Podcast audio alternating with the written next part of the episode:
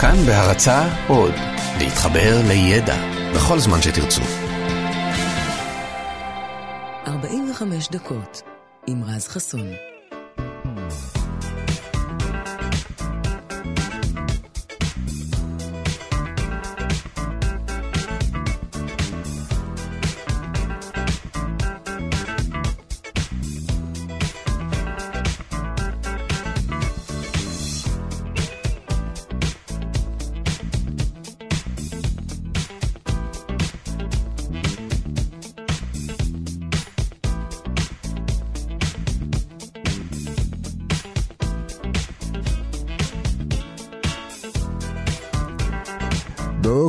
לכם, כאן תרבות 104.9, 105.3 FM.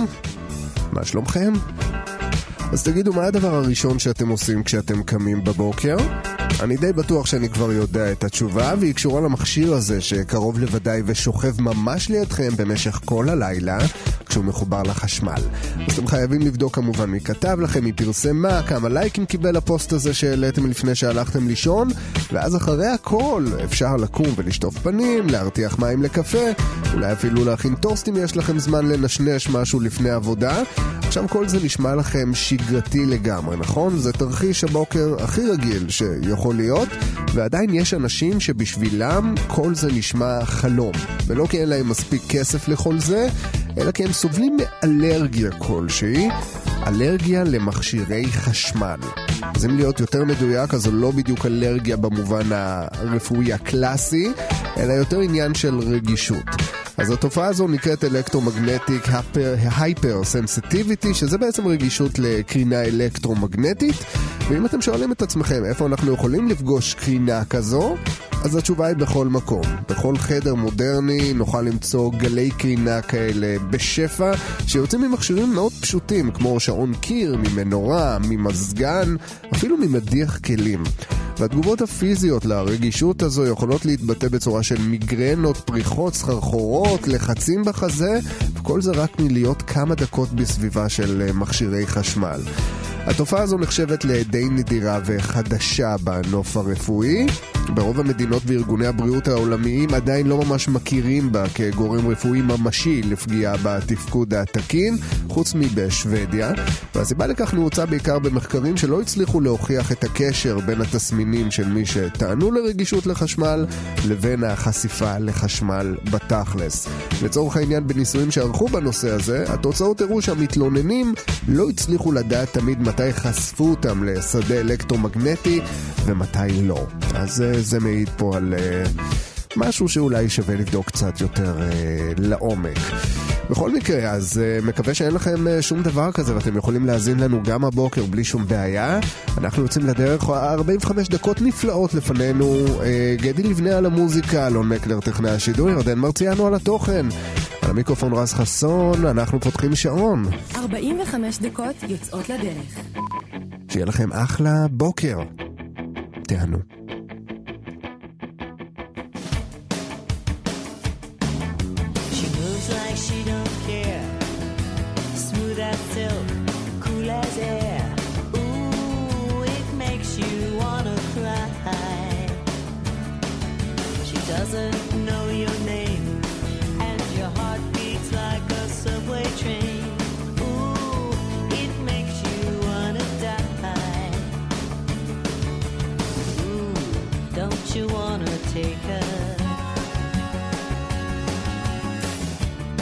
the one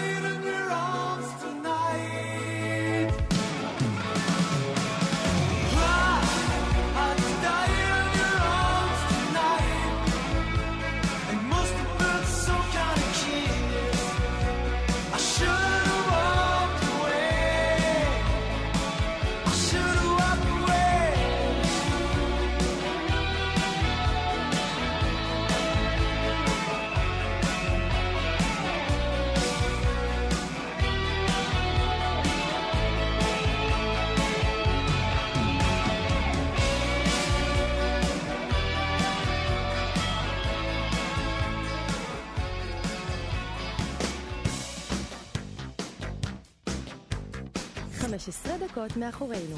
נותרו עוד 30 דקות.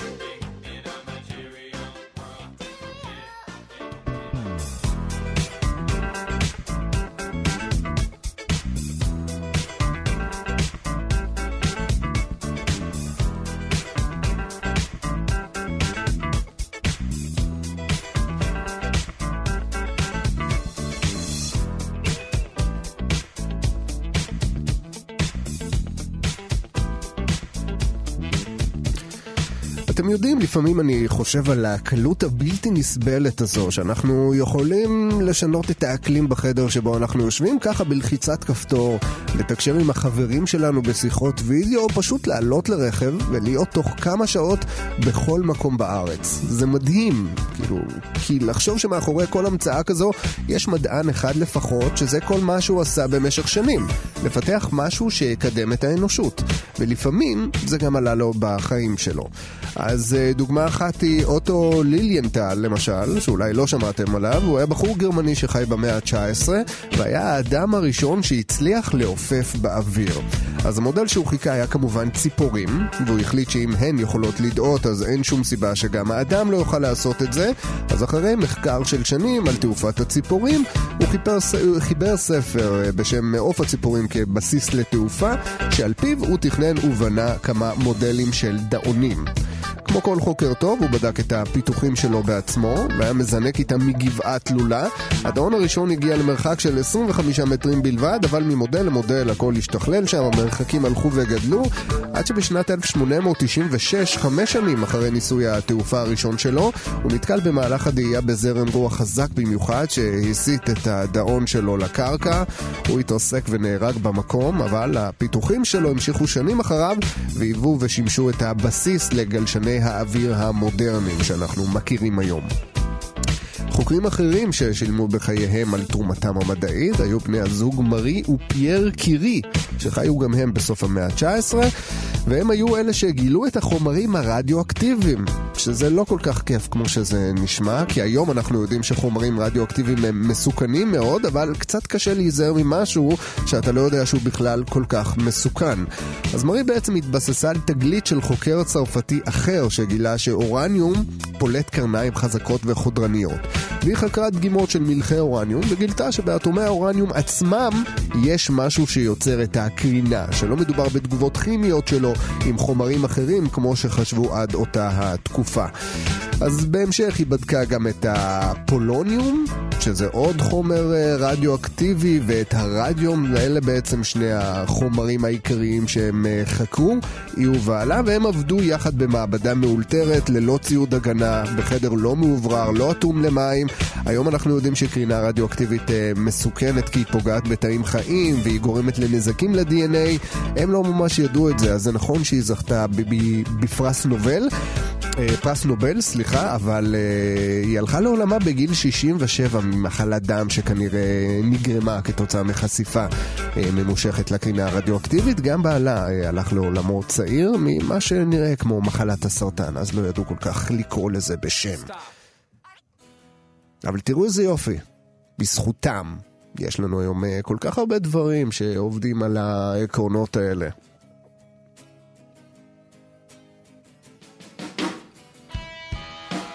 אפשר להקדיש להם את השיר הזה, אתה חושב? יאללה. לכל המדענים שקיפחו את חייהם למען האנושות.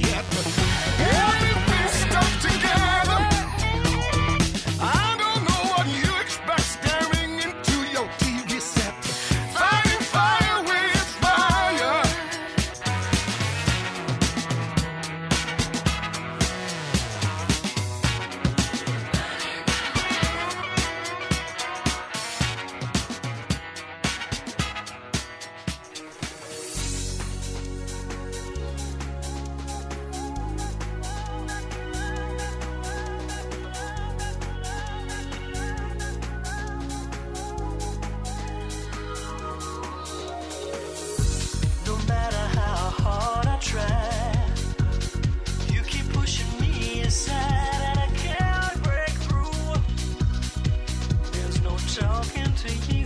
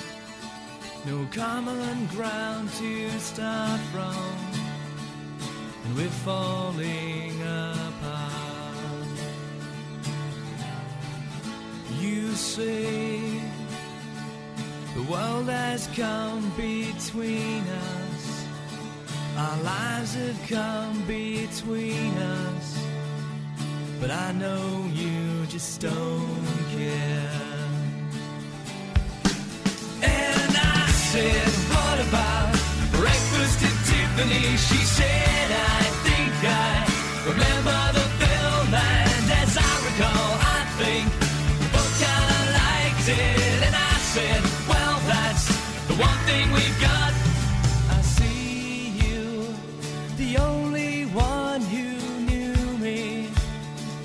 But now your eyes see through me. I guess I was wrong. So what now? It's plain to see we're over. I hate when things are over.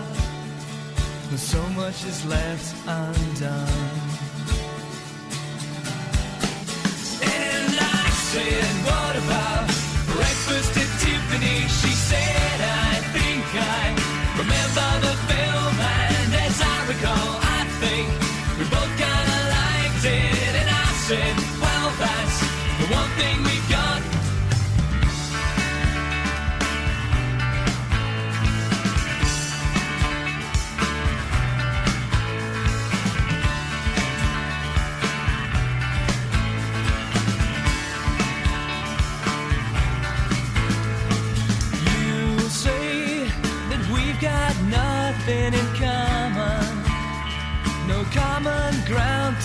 stuff and we're falling.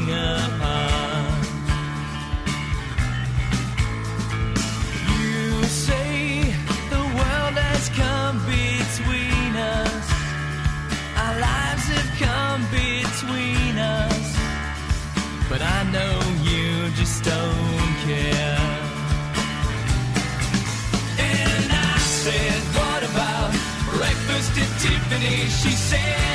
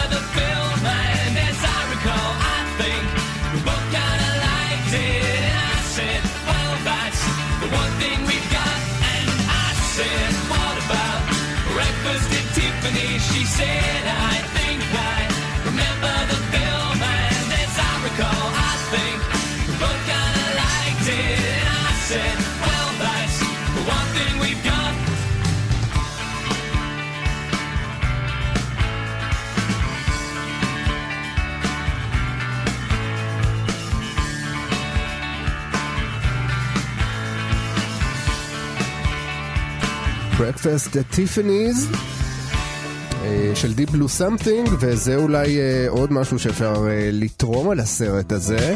בפי התסריט של השחקנית אודרי הפברן לארוחת בוקר בטיפני נמכרו בשבוע שעבר ב-847 אלף דולרים במכירה פומבית, שזה ככה על הדרך אני אספר לכם, המחיר הגבוה ביותר אי פעם ששולם אה, תמורת אה, תסריט ever. עכשיו לעניינים אה, אחרים. במשך כל הילדות שלנו אנחנו שמענו את ההורים שלנו מרעיפים שבחים על הנמלים החרוצות ועושים שיימינג לצרצר העצלן, נכון? אתם בטח זוכרים את הסיפור המפורסם על הצרצר והנמלה, או החגה והנמלה, כל אחד והגרסה שהוא מכיר, לא ניכנס לזה עכשיו. אבל מוסר ההשכל תמיד היה, הנמלה חרוצה, אתם צריכים להיות חרוצים, תהיו כמו הנמלה. אז אם המשל הזה אף פעם לא עבד עליכם ונשארתם עצלנים מאוד, אז אתם יכולים להרגיש די בנוח, כי זה לא אומר שאתם לא נמלים. בגישה, כמובן.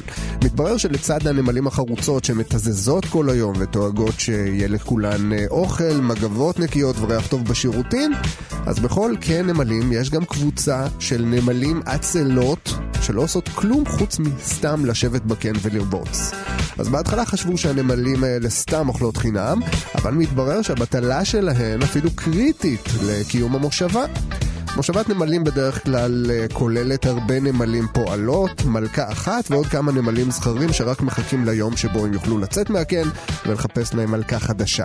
אין להם באמת מנהיג או תוכנית פעולה מרכזית, אבל מה שכן, יש להם כמה התניות פשוטות מאוד שעל פיהן הן אה, פועלות.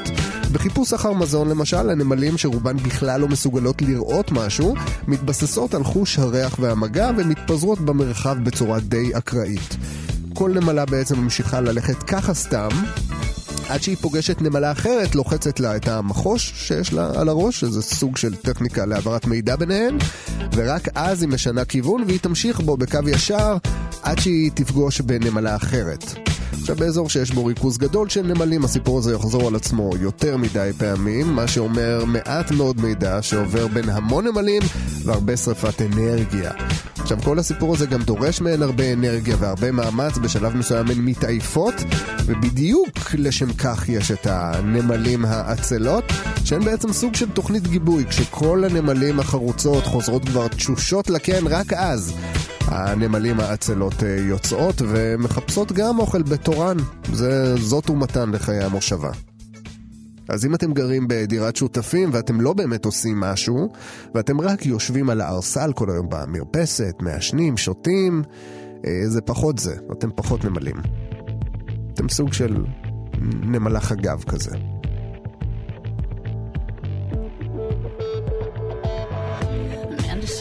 After 70 years is what he goes there for is to unlock the door. While those around criticize and sleep.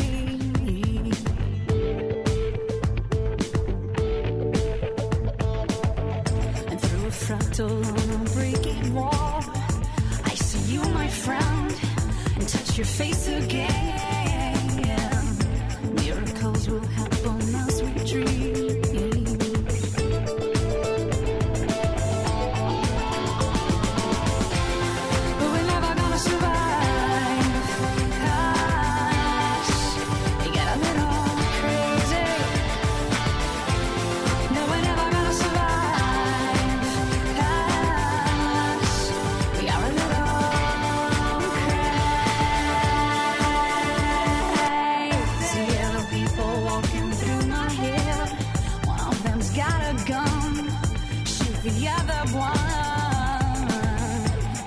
Together they were friends at school.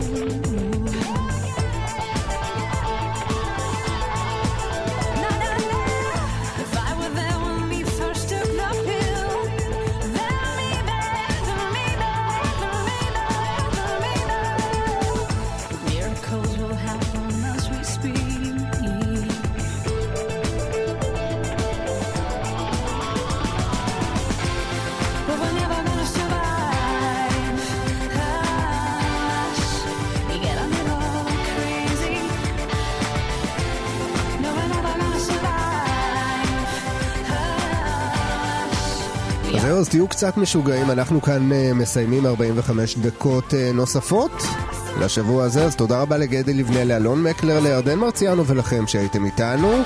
לי קוראים רז חסון, אנחנו נשתמע כאן מחר, שיהיה לכם אחלה יום. ביי ביי.